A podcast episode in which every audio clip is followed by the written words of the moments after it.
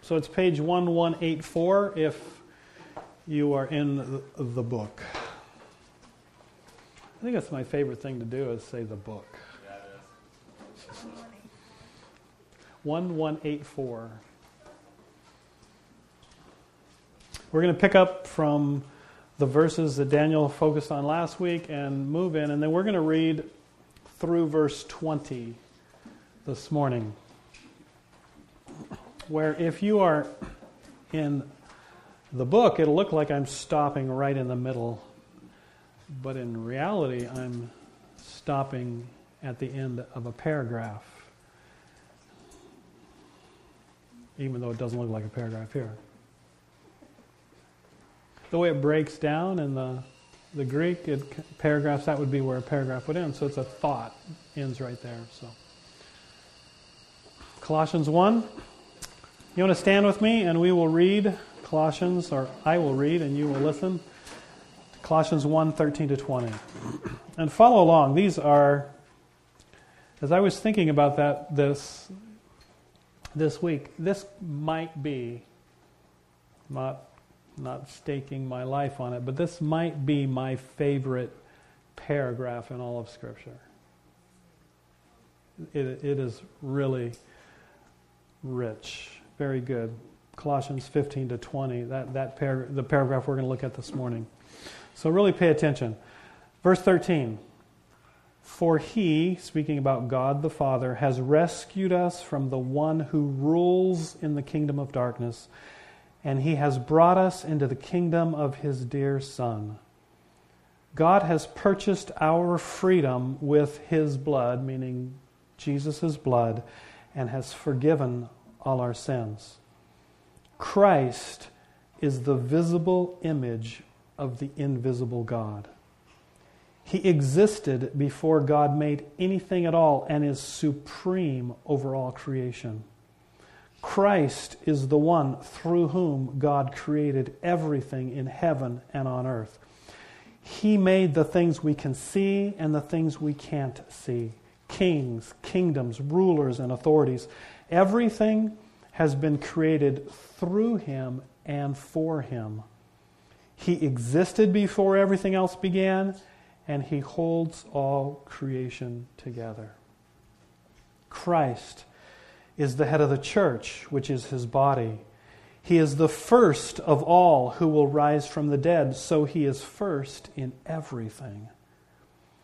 For God, in all his fullness, was pleased to live in Christ. And by him, God reconciled everything to himself. He made peace with everything in heaven and on earth by means of Christ's blood shed on the cross. Let's pray.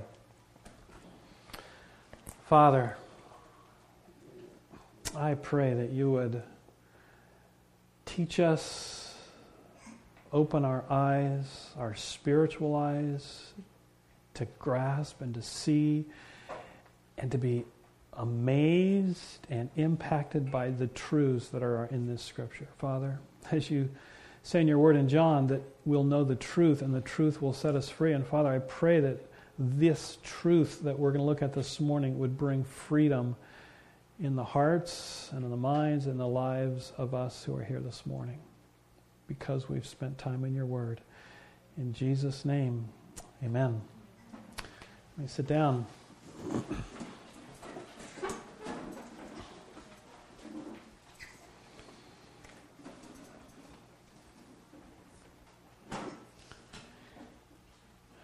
This says tea strainer for those of you that don't have good enough eyes to see this far. but this isn't just any old tea strainer just because I purchased it at the dollar store. But this tea strainer is meticulously and carefully made so that it is better than any other tea strainer that you could buy. This tea strainer is superior in its construction and its and its function. That's what I'm looking for to any other tea strainer in the market. I mean, even for $500 more. This tea strainer is good because, I mean, it works good. You can pinch it, it opens, up, it closes, it doesn't stick, you know. It won't rust because of the uh, materials that it's made with, although they're unidentified. Um, the, this is serious. It's the mesh, the size of the mesh. If any of you are tea connoisseurs out there, is is the right mesh size. What's that? The right gauge. Thank you. That's right. I, so that you can use it with green tea, rooibos tea, black tea, purple tea. Oh, sorry, that's that was a joke. White tea. There is white tea. I know that. And and the you know the little leafy things won't leach out into your tea, defiling and ruining that beautiful cup of tea. This tea, because it's superior in its construction and its function, will give you the best cup of tea possible. Better than any other tea strainer could do. We're selling them. We have a bunch over there if you'd like to buy one.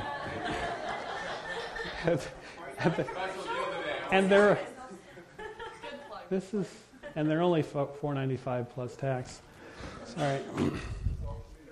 You guys, you guys didn't think I went to a business conference, did you? Yeah, I learned about being a good business.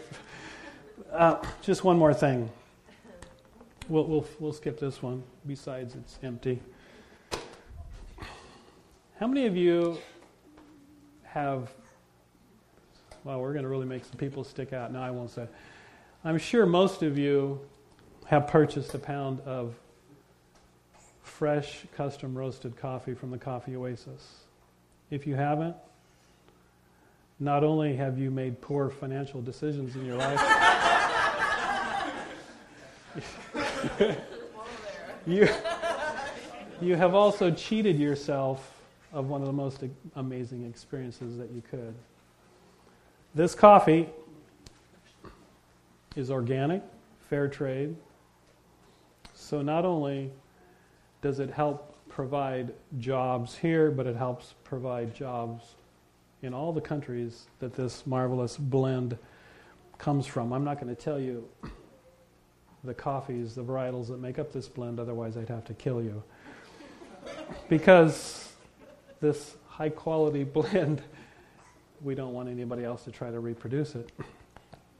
Each varietal is roasted individually according to its best potential and then blended together. So, this compassionate blend not only is compassionate on your budget, but it's also compassionate on your belly because of the amazing blend that it is. I, I mean, I could almost, you know, I'm being partly joking, partly serious, but people rave about this, this compassionate blend. It I could easily claim that it is superior to any other blend you could get out there.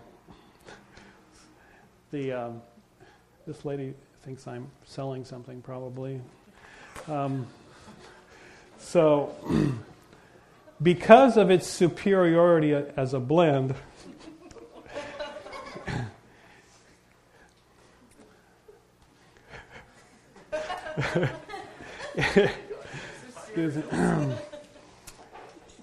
it will provide you the best coffee drinking experience possible. Okay, well, okay. Now, if you're going to watch the Super Bowl a little bit later,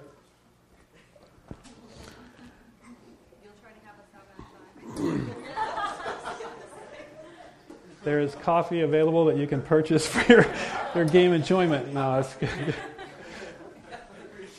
You're to have you're to be bombarded, okay? You're to be bombarded by a bunch of advertisements. And those advertisements the majority of them are going to do whether you know it or not what I just attempted to do.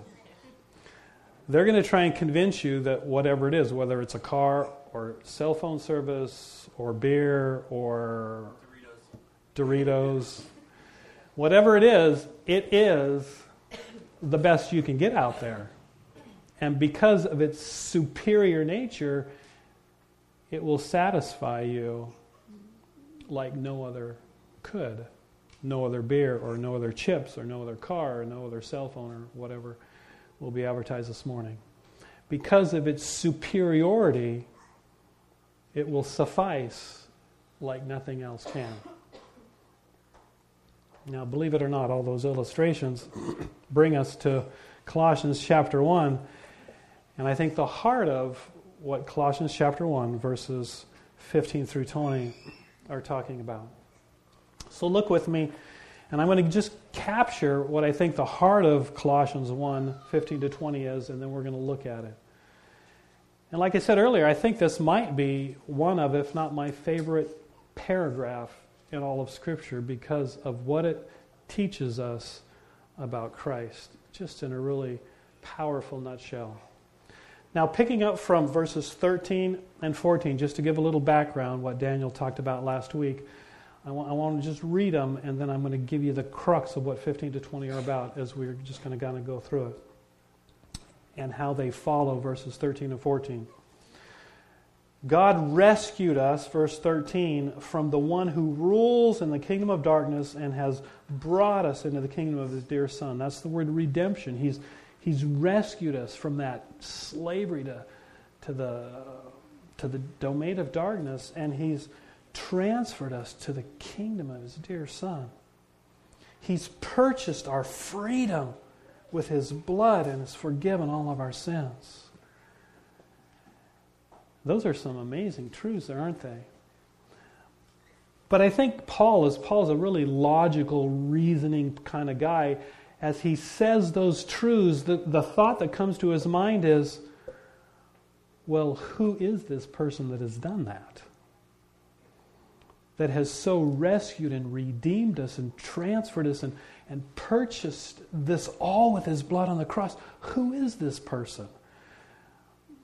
And that's the person that Paul describes in verses 15 to 20. And to give you to capture who this person is, I would say Paul is describing the supremacy or the superiority, whatever word you like, the supremacy and therefore the sufficiency of Christ for everything you need. Because of his supremacy because of his superiority to everything, to everyone. Because of his supremacy and superiority, he is sufficient for whatever your need is. More sufficient than anything else. Christ has for you what you need, what your need is. He's sufficient because of his superiority. Now, Paul does it in two ways. Just to give you an outline, in verses 15 through 17, he says that Christ is superior or supreme over creation. Okay? And the word that is used, if you don't have, if you're not looking at the Bible I have, which is kind of a modern translation, the key word there is firstborn. Okay? It says that Christ is firstborn over all creation. What does that mean? Firstborn over all creation. I mean, we can almost, some, by, by, by a casual reading, you can almost think, well, that just means he was the first person born. And that's what the Gnostics, one of the things that the Gnostics, way back, that Paul is responding to in this letter to the Colossians, is that they taught that God created all things, but, but the first thing that God created was Jesus, and he was the greatest of all things created. And that's what they understood by the firstborn of all creation. What does it really mean? The firstborn. But before we talk about that, I want you to look down at in verses 15 to 17 it says he's the firstborn of all creation, but then it goes on in verses 8 in verse 18 to say he's the firstborn what does it say there? Firstborn from the dead. Okay? So the word firstborn is the key word here, and it appears in two in both of these places, kind of outlining this section, saying that Jesus is the firstborn over all creation, and he's the firstborn from the dead.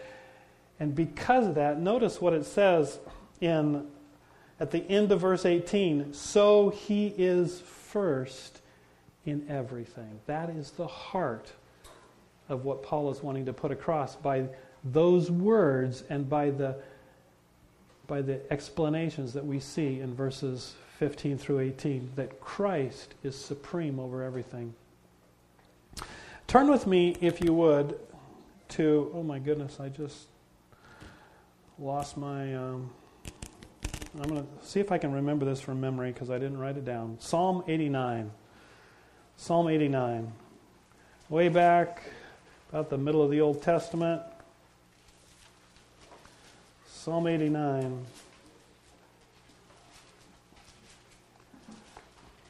Yep. Start at verse 19. It's page 612 in this Bible. 612. I want us to understand just quickly what first what it means when it calls Jesus the firstborn over all creation, the firstborn from the dead. Psalm 89:19.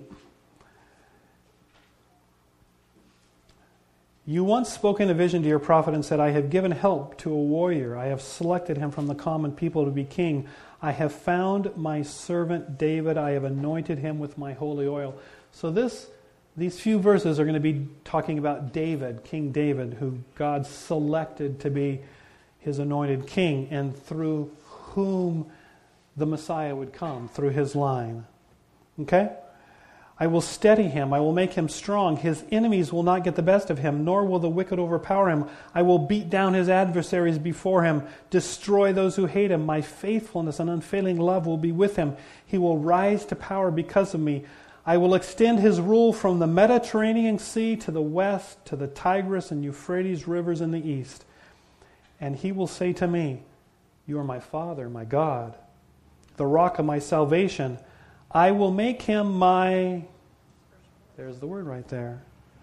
I will make him my firstborn son, the mightiest king on earth. Now, why is David called the firstborn son there? Well, it said it really describes it immediately from what follows, the mightiest king on the earth. Now, why was that? Why was he given that designation? God's firstborn, the mightiest king on the earth, is because he it was through his kingly line that the Messiah would come. And so God sees him as the supreme of all earthly kings the first of all earthly kings. Not literally the first of kings, because there are many kings that came before him. I mean, his father. You know, I mean, go on and on. I mean, there were, Saul was a king before him. Um, but it, God is described because through his line the Messiah would come. He was the, the greatest of all kings, the supreme of all kings. Back to Colossians, and we're just going to quickly go through here. Christ is the visible image of the invisible God. It's like the invisible God, the Bible says God is spirit. If God was in your bathroom, in front of your bathroom mirror, invisible, and you looked in your bathroom mirror, you would see Jesus. Jesus said, You've seen me, you've seen the Father. In Hebrews chapter 1, it says he's the exact representation of God.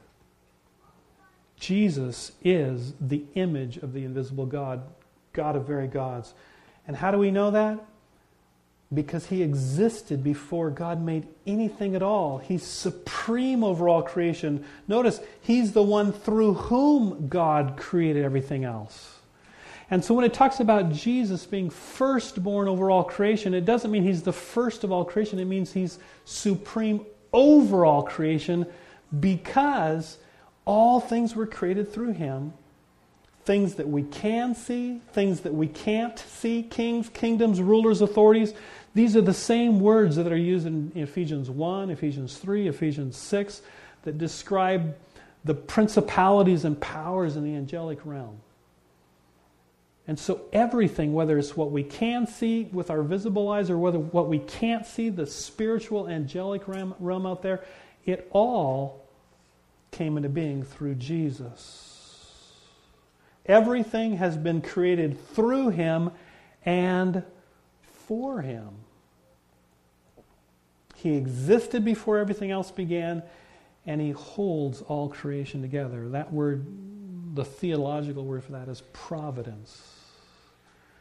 Not only does he did he create everything, everything came into being through him and for him. He's the one who holds all of creation together. He's supreme over all creation. Now, if it was just that, we could say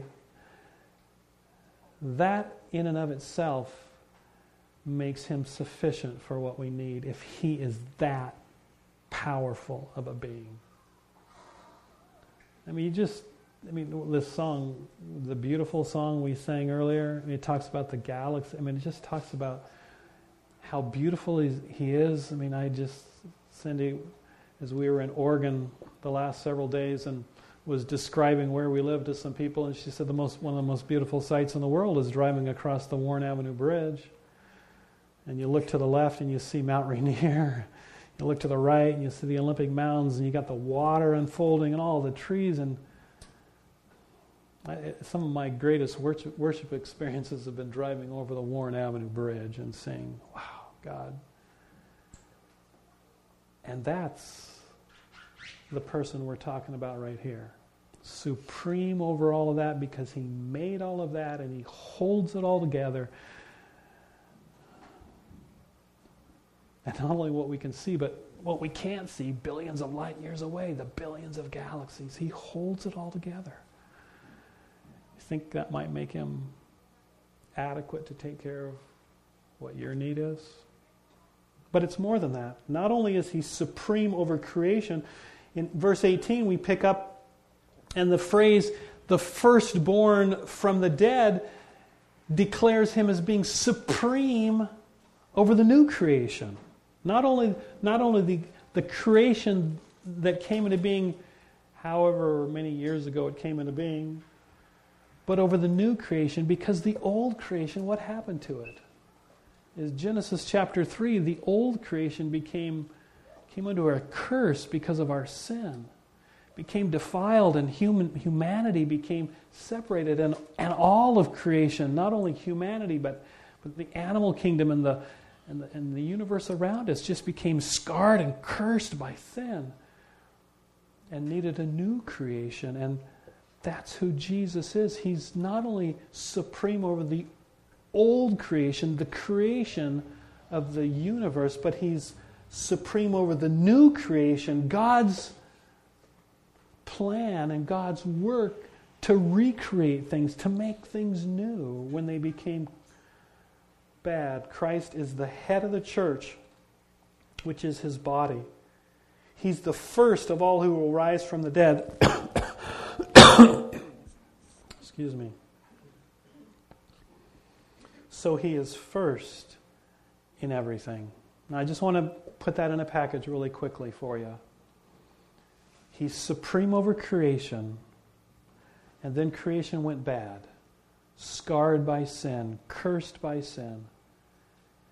And God brought about a plan to make all things new, to bring humanity and all creation back into relationship with Him. And who did He use to do that? Who did He choose to carry out that plan? the one who brought the first creation into being is the same one who God used to bring the new creation into being. So Jesus is supreme over creation and he's supreme over the new creation so that he's supreme over everything.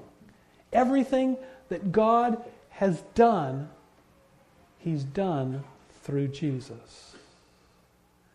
Everything that the Father has purposed, it's been the Son that has carried it out in creating us and sustaining us and saving us.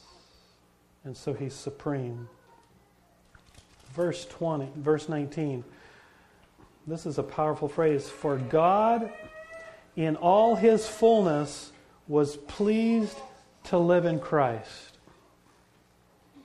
And what that basically says simply is that God, through Christ, chose to demonstrate and reveal and carry out everything that he's ever done.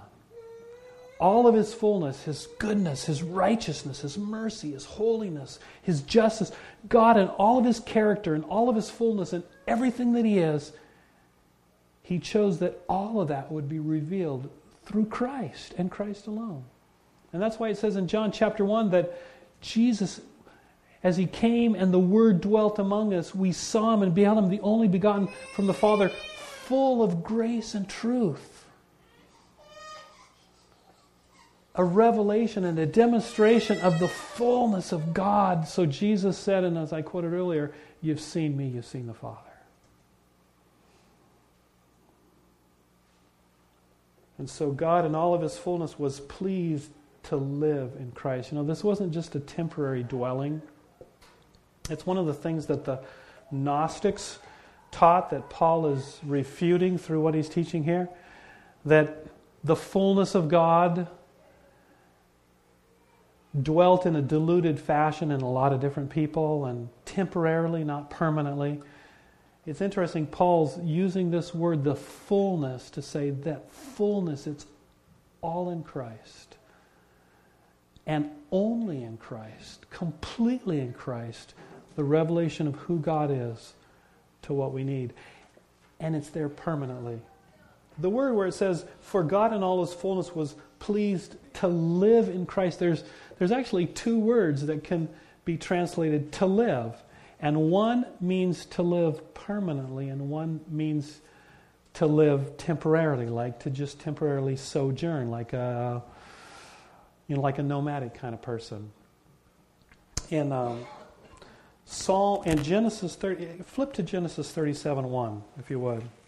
Genesis, first book in the Bible, Genesis 37 1.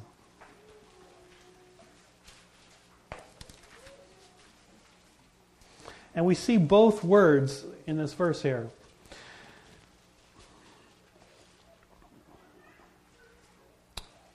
It says, Jacob settled again in the land of Canaan where his father had lived. Not really a very good translation. In my New American Standard, it says sojourned, and that's a better translation. Jacob settled where Isaac sojourned. And both words are right there. The first word is that settled to where Jacob set up house and lived there permanently, where Isaac had only sojourned, had passed through. The word in Colossians chapter 1 here is that settled word the fullness of God's being, the complete, full revelation of His character and His attributes and everything that He is communicating to us lived in Christ. It wasn't just temporarily, you know, a temporary little revelation, but it was God in all of His being in Christ revealing Himself to us. The supremacy of Christ, the superiority of Christ being sufficient for everything we need. And that's how it kind of ends in chapter in verse 20. For God in all of his fullness was pleased to live in Christ, and by him God reconciled everything to himself. He made peace with everything in heaven and on earth by means of his blood on the cross. What made Christ's blood on the cross sufficient for our need.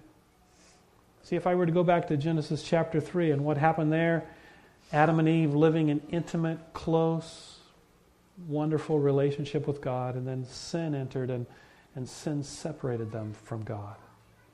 They became enemies of God. They became, there became this enmity, this hostility, this, this separation. And we see how quickly, from that intimacy in the Garden of Eden and from that amazing fellowship, God walking and talking with them, we go into Genesis chapter, well, that's in Genesis chapter 3. And what do we immediately see in Genesis chapter 4? We see murder.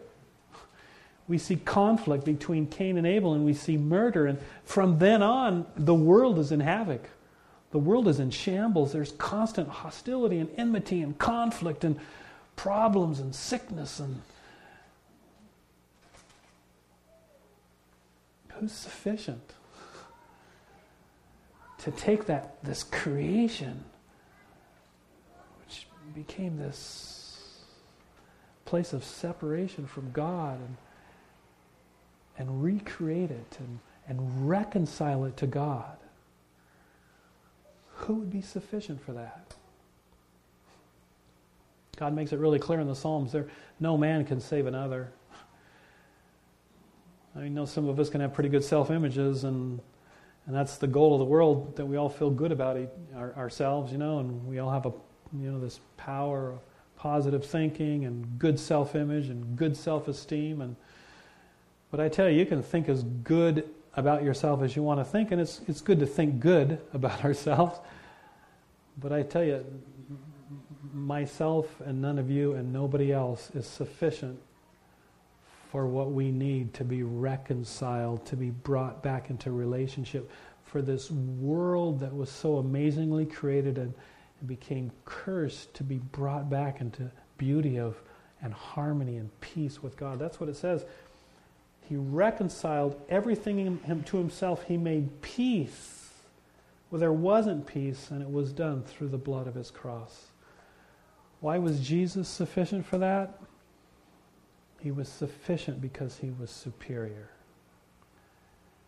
And so, as God Himself, the fullness of God in human form, He could go to the cross, a sufficient sacrifice for our sin. Why the shedding of blood? Because the wages of sin is death, and the life of the body is in the blood. And shedding his blood and giving his life, he paid the penalty of our sin. He ransomed us from the slavery of sin and death and the devil, from the domain of darkness, because of who he is, because of his supremacy. He was sufficient to be our sacrifice on the cross so that we could be brought back into relationship with God and life. You know, to me, it's, it's a very simple and maybe seems simplistic to you definition of why things are really messed up and screwed up in the world that we live in, but it's because we're separated from God.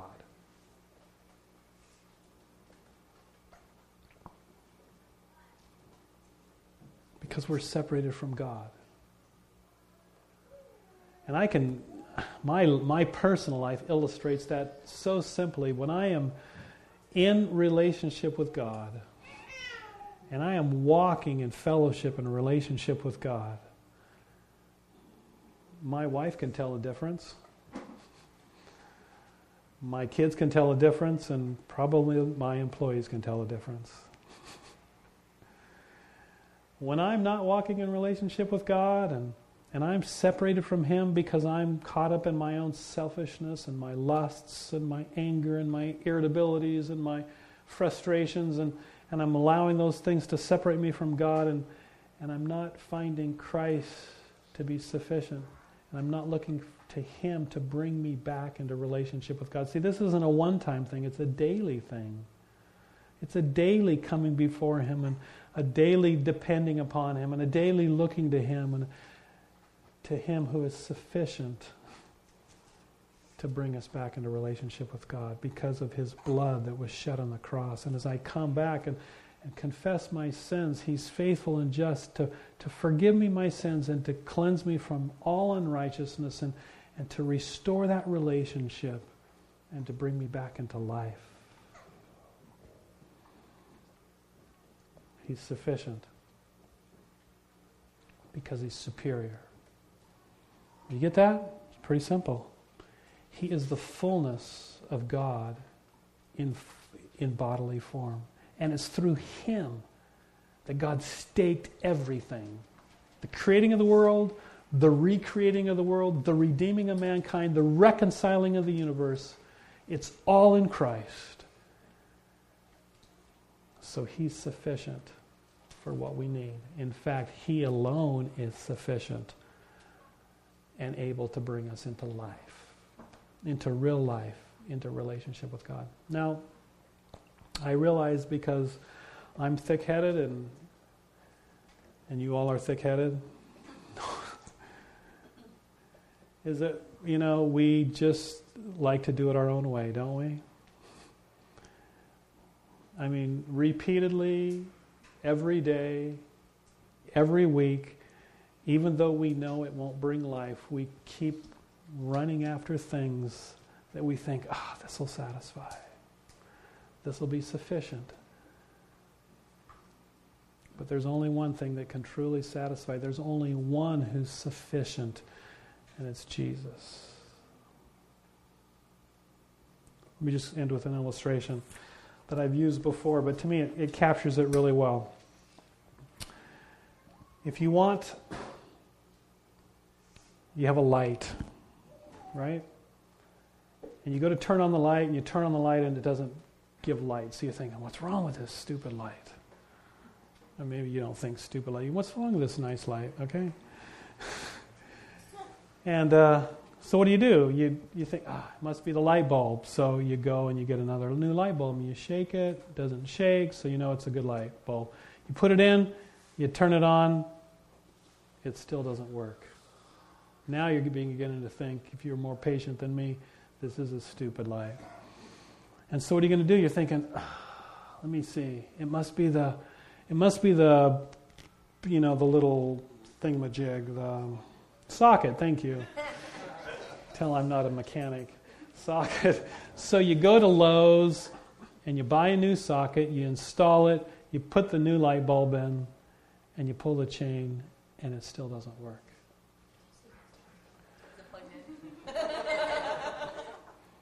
Well, some of us aren't that quick. So you think, you know, what it needs is I need a new lampshade, right?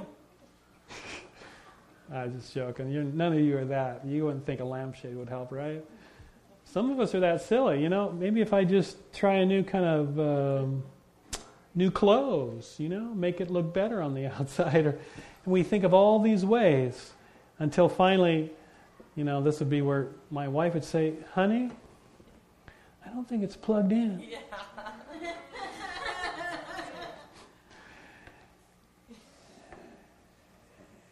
You know, we try all kinds of things like that when there's only one way it's plugging into it's plugging into the power.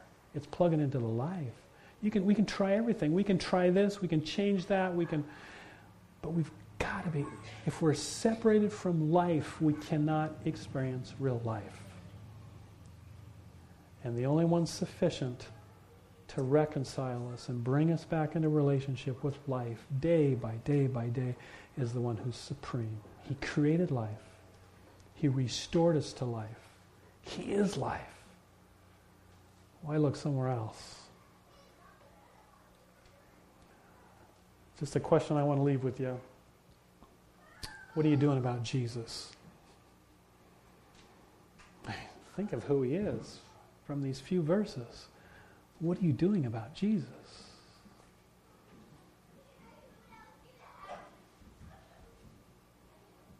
Let's pray. Father, thank you so much that you so loved us. You gave your one and only Son so that through him we could have life the Lord of life, the creator of life, the restorer of life, the one who purchased our life. Oh, Father, thank you for Jesus. Oh, Father, please just forgive us for running after all other kinds of things to find life when life is in Jesus. Amen.